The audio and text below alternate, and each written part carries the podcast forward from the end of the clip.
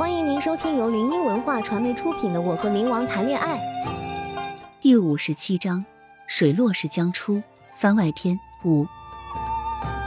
我们在现场发现了这张照片，不知道是不是死者的。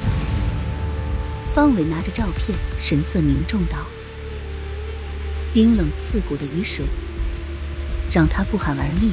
杀人分尸，器官丢了，那尸体去了哪了？”他想着这个问题，道：“去看一下周围附近有没有什么发现。”方伟按照刘文的指挥，派去了一些人搜查附近。方伟看着尸体道：“这些全都是器官，没有一块尸肉。当我们抵达现场的时候，雨水太大，已经冲掉了任何有可能的蛛丝马迹。只有器官和一张照片，看来这个案子比上一个案子还要棘手。”刘文接过那张照片看了看，眉头微皱，沉思着。照片中的人不是杨凯文吗？而他最近又失踪了，难道这些器官是他的？刘文想着，此时他的身体已经有些承受不住了，很冷，使他双腿双手都已经麻木了。他道：“你们将这些器官拿去化验一下，然后将报告送到第十分局派出所。这是我的名片。”他话落，赶忙将一张已经湿透的小卡片给了他，随后拿着照片跑上了车，喊道：“这张照片先借我啊！”方伟点了点头，默许了。哎，不是，等等，他拿走了照片，那他们岂不是没有线索了？他连忙追上去，可是车子已经走远了，他无奈只得回到现场。看看有没有什么线索。瑟缩着身子的男人走过来，磕磕巴巴道：“方队，要不我们回去吧？就一堆机关，也没什么线索。”他俨然已经被冻得嘴唇发紫，说话都是磨着牙齿的。方伟看着他的样子，有些于心不忍，便让他先回去了。警局内，郑正健正在审问着那个刚带回来的男人。刘文回到住处，换了身衣服，连忙赶了回来，忙得一头雾水。他将所有人召集在会议室，放出监控，思索着。郑正见到，目前我们已经确定了肖百博的嫌疑。我们在他家里找到了这些带血的东西。说罢，他将物品和几组照片给他看。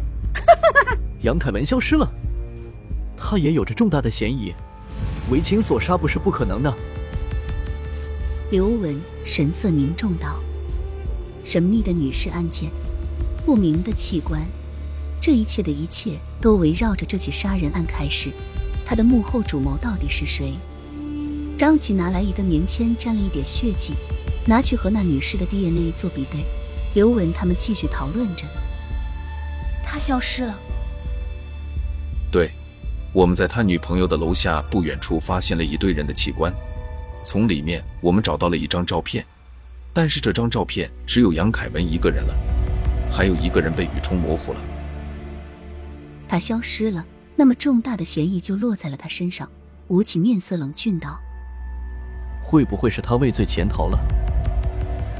闻言，刘文一口否定了他的说辞，因为他妈妈说他是去了莫西家后才消失的。如果是畏罪潜逃的话，他不应该会让人知道他的行踪。更何况，即使他逃到国外，依旧把他抓回来。毕竟杀了人就要偿命。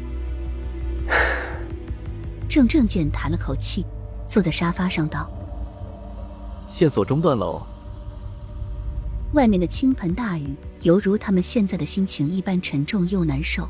就在大家一筹莫展之际，张琪说出了一个令人唏嘘的话语：“不用猜了，梁凯文就是凶手。”他看着电脑上的 DNA 数，他看着众人疑惑的目光，絮道：“这上面的血迹只是动物的血迹而已，不是人血，所以目前只有一个嫌疑人，那就是杨凯文，他的嫌疑最大，极有可能是他做的。”吴起思索着什么，否定着他的说辞道：“不对，如果是他的话，那他为什么要杀自己喜欢的人？”众人一片哗然。